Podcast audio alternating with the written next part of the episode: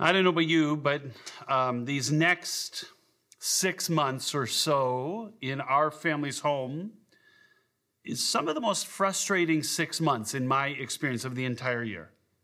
I know lots of people are looking forward to the next number of months. The days are going to get longer and the sun is going to shine brighter and the air is going to be warmer and it's going to be summer and everything. And I love all that stuff too.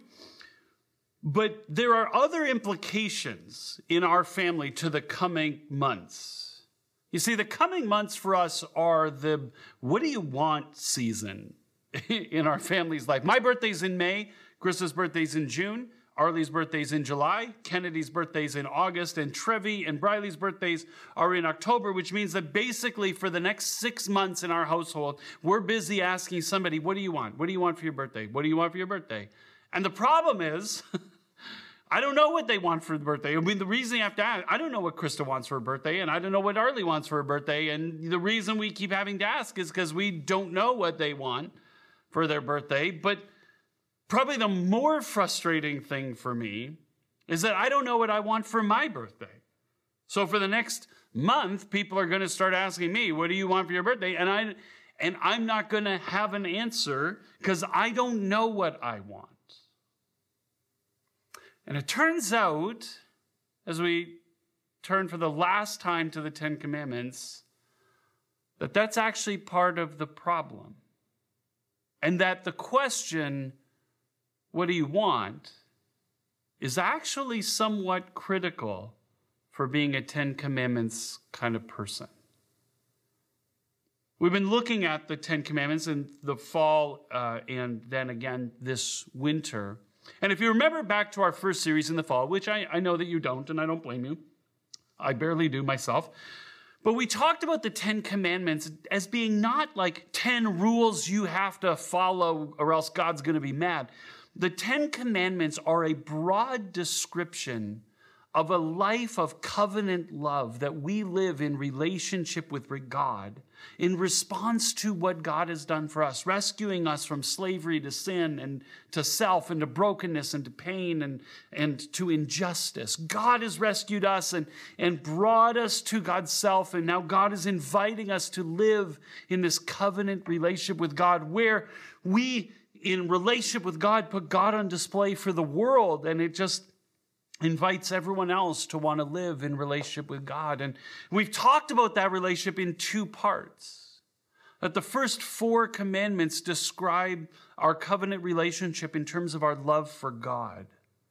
That we prioritize God ahead of everything else in our life. That we submit to God's purposes for us rather than trying to force God to submit to our own purposes for ourselves. We bear God's name well. We give God a good reputation in the world, and we commit to creating time and space to connect with God, to be renewed as people so that we can continue to love God well. And then this winter, we talked about how the last 6 commandments are about how our love for God then spills out into our love for everybody else. We're the kind of people who honor our parent or parents.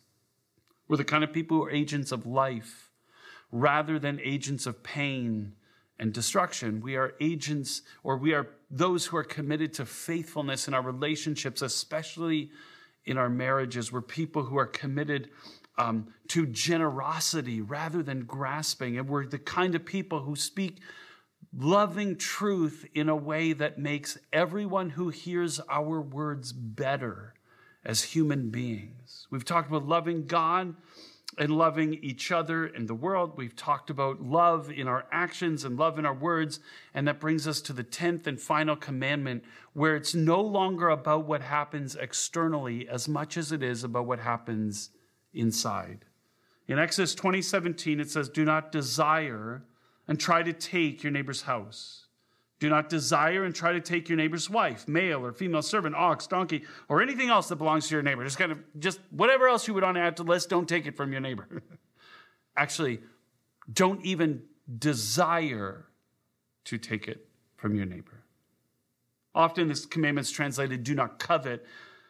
But coveting is a word that only has negative implications. The word desire in English, like the Hebrew word behind it, can either be a positive or a negative thing. Desire in our lives can be healthy and appropriate and life-giving. We can desire all sorts of God's good gifts, to be married and be a family, to have children, to make a good living, to live free from concern of poverty, to be surrounded by good friends, to just enjoy our lives. We can desire all of those things, and those are good and healthy things to desire. The word in Hebrew, desire, is the word that Psalm 19 uses to describe our desire for God. It says, I have sought you with all my heart. I've desired you with all my heart. So don't let me stray from any of your commandments. Let me be a commandment person who's living out of a desire for you. But desire can also become a negative, unhealthy, inappropriate, and sinful thing in our life. When the desire begins to build and we feel compelled to seize or to grasp after something that's not rightly ours. When the desire grows out of proportion, when it grows out of control, when it becomes a dominating force in our life, when we can no longer manage our desire, and the pressure that begins to build inside of it is like the pressure of something carbonated that's been shaken vigorously, and now I cannot take a drink of my water for the rest of the sermon. But when that desire grows out of control, when the desire for something becomes this compelling force and spills out of our inner world into our outer world, that's when it becomes problematic, because it turns out that desire for whatever it is that we crave and covet, that desire building in us actually positions us more than halfway to committing the other nine, breaking the other nine of the commandments. Desire out of control takes you more than halfway to sin. In James chapter 4, Jesus' brother writes, what is the source of conflict among you? What is the source of all your disputes? Why are your relationships a mess and broken and whatever? Don't they come from your cravings that are at war within your lives? You long for something you don't have, so you commit murder. You become an agent of death in the world. You're jealous for something you can't get, so you struggle and you fight.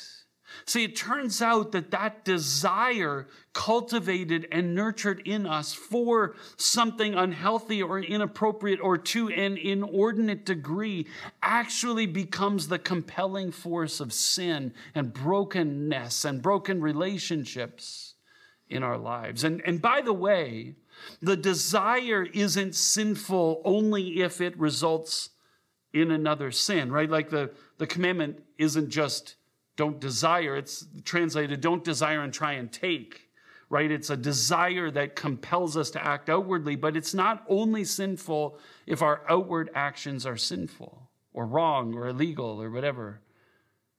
This desire can be unhealthy and inappropriate and sinful, even if the way that we act on it isn't sinful. If we say, I desire this thing so much that I'm going to go and earn a ton of money and just throw all my money at getting to experience this thing that I desire. It might not be a sin to earn a lot of money, but it's the fact that the desire now controls your life. It becomes the compelling, motivating force in your life that is the sin. Oh, I'm going to pressure somebody to give it to me, or I'm going to use what legal recourse I have in order to grab something that isn't mine at this moment, or I'm going to take advantage of a downturn in somebody else's circumstances, whether poverty or divorce or something. I'm going to seize the opportunity of someone else's misfortune to grab something for myself that I want. It might not be illegal, it might not be sinful or even wrong, but the moment that desire becomes a compelling force, we violated the 10th commandment, because our lives are driven by an unhealthy, sinful desire. And that desire, by the way, can be for anything. The first word in the list, in the command, is don't desire your neighbor's house. But that doesn't mean like the physical structure that the family eats and sleeps in at night. It's not just talking about the building. The house represented everything that comes along with the life that gets lived in the house. It includes the family. It includes the livelihood that is generated in that house, because most ancient businesses were run out of the home, although post-pandemic, most of us are doing work out of our homes. It's not just the livelihood generated, but the life that is experienced within the house. It is like the desire to have your neighbor's life, the desire to be your neighbor. It's not just keeping up with the Joneses. It's craving the Joneses' life for yourself, to be them. It's not an accident that if you go back and read the commandment, there are 7 items on the list that we are not to desire or covet. Not because we only covet one of 7 things, but because 7 is often in the Bible a symbolic number of completeness. It just refers to anything and everything that our hearts can desire in unhealthy, inappropriate, sinful ways. This is the 10th commandment. Do not allow, cultivate, nurture this unhealthy, sinful desire in your inner world to the point where it begins to take control of your life.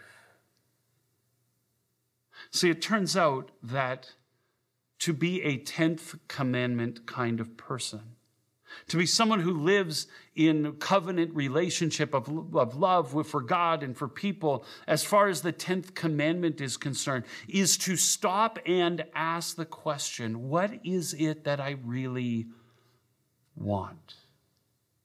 It's the question that Jesus asked some of his earliest disciples in John chapter 1. It says, the next day John the Baptist was there again with 2 of his disciples. And when he saw Jesus passing by, he said, look, the Lamb of God. And when the disciples heard him say this, they followed Jesus. And turning around, Jesus saw them following, and he asked, what do you want? What do you want? See, that is the core question of what it means to follow Jesus. What is it that you genuinely want in the depth of your soul when all the clutter is cleared away? What is it more than anything else that you want, that you really think is going to give you life? What do you want? See, following Jesus is not about being religious, showing up at church services or reading your Bible or praying. It's not the heart of it. Following Jesus is not about, your beliefs and being sure of your beliefs and just developing this deep theology so you can win an argument with anybody who disagrees with you. It's not what it's about. It's not even about your ethics or your morals, about being a good person, about following these 10 rules. That's not what it's about. All those things are good things, and they are all in some way a part of following Jesus. But what following Jesus is at its very heart is what Jesus says in Matthew 5, verse 6. Happy are people who are hungry and thirsty for righteousness, because they will be fed until they are full. At the core of following Jesus is being a person that hungers and thirsts to love rightly, to love God rightly, to love myself rightly, to love each other rightly, to love everyone else rightly. Following Jesus is a matter of hungering and thirsting after loving our society and our culture rightly, loving the forgotten and the ignored rightly, loving our enemies and even the planet rightly. And when your heart is consumed by this desire to love rightly, Jesus says that is when you will be filled and your life will be full. That's what following Jesus is about, is a desire to love that dominates our hearts and drives everything that we do, starting with our love for God. It's interesting to me. It feels like the Ten Commandments kind of form a closed circle. They begin, the first commandment is don't love anything more than you love God, period. Don't love anything more than you love God. And truth be told, if you can follow that commandment, then you will never break the 10th commandment, which is don't let your desire or craving for something that isn't God get out of control, right? Like if you follow the first, you won't break the 10th. And if you don't break the 10th, it's because you're following the first. That it's actually in channeling our desire, not to any of these myriad things that we can crave in unhealthy and sinful ways, but channeling that desire towards first loving God in a way that spills out into our love for everything else. St. Augustine said it 400 years ago. He said, "You have made us for yourself, God, and our heart is restless until it rests in you." When our heart finds rest in loving God, when all of our desire is channeled towards that end, then everything in our life becomes rest. That's the life, the interior, the inner version of the covenant life in relationship with God that the Ten Commandments call us to. A life in which our inner desire, when what we want more than anything else is to love rightly, starting with God.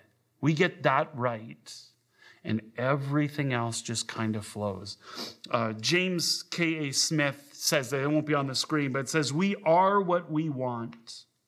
Our wants and our longings and desires are at the core of our identity. The wellspring from which our actions and behavior flow, our wants reverberate from our heart, the epicenter of the human person." And so it says in Proverbs chapter 4:23, "Above all else, guard your heart, for everything you do flows from it. Protect your heart."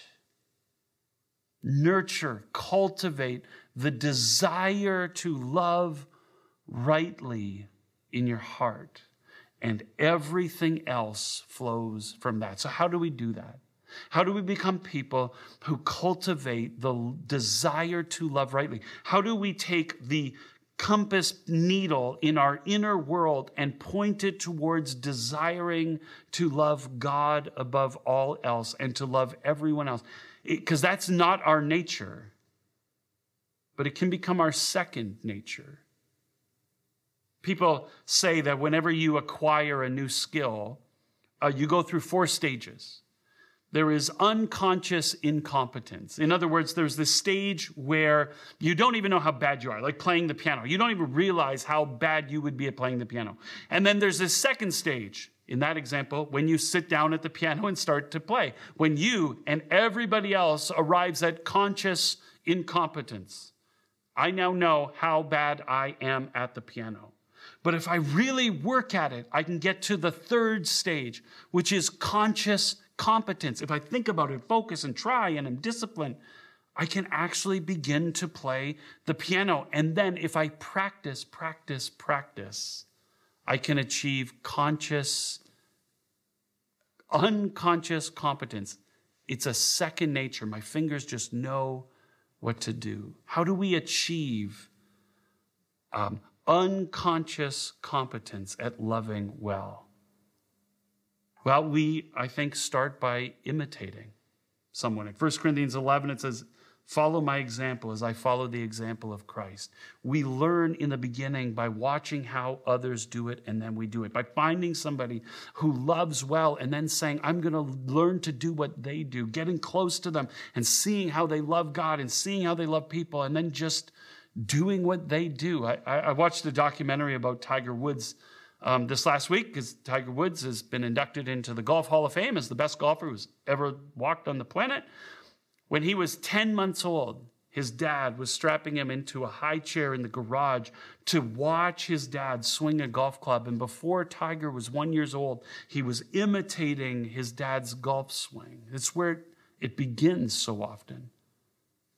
But Tiger Woods doesn't become Tiger Woods unless How do you get to Carnegie Hall? Practice, practice, practice, unless he practiced, practice, practice. In Colossians chapter 3, it says, take off the old human nature with its practices and put on the new nature with its practices. Compassion, kindness, humility, gentleness, and patience. It goes on to talk about tolerance and forgiveness and says those are all expressions of love. We learn to practice being a new kind of person, which is why at Southridge we are so committed to talking about faith as something we practice. We reorient the compass needle of our heart to loving God by the way that we practice worship, both individually and as a community on Sundays and every day throughout the week. We create the space in our lives for a wholehearted, full-bodied participation in creating the space to encounter the God who has rescued us from slavery to sin and self and brokenness and pain and injustice. And we practice worship, the giving and receiving of the love of God. We're committed to practicing loving each other, engaging in genuine community, offering each other my authenticity and vulnerability so that you see me good, bad, and ugly, and receiving each other, embracing and accepting each other, warts and all, as we receive each other's vulnerability and authenticity. We practice genuine community in life group and in other environments. We practice loving the world. Humble self-sacrifice. We practice living in solidarity and friendship with the forgotten and the ignored. We practice putting their interests and needs ahead of our own. We practice using our privilege to bring justice to the lives of others. We practice in our anchor causes and in other ways living lives of humble service. That old joke, how do you get to Carnegie Hall? Well, practice, practice, practice. How do you retrain your heart to desire, to hunger and thirst above all else, to love God and to love yourself and to love each other and to love everyone else and the forgotten and ignored and even our enemies and the planet? How do we train our hearts to desire the God things, which are the good things? Practice, practice, practice. Let's pray. God, I, at the end of this series, want to thank you for the ways that you've rescued us. You rescued us from our sin and our selfishness, from ourself and our brokenness, from pain and injustice. You are rescuing us. And you want to continue to rescue us so that we can, in ever-deepening ways, learn to live in loving covenant relationship with you in a way that spills out into our loving covenant relationship with each other. And we live and put you on display in the world so that others will be drawn in to love you as well. And at the very heart of that life is a heart that desires nothing else or more, that hungers and thirsts after nothing else, but to learn to love rightly. By your Holy Spirit, would you empower us to work out our salvation as you are at work in us, teaching us to desire nothing more than to love. Thank you that that's who Jesus is, and that the Jesus who lives in us by your Spirit will make us into that as well. We pray in Jesus' name. Amen.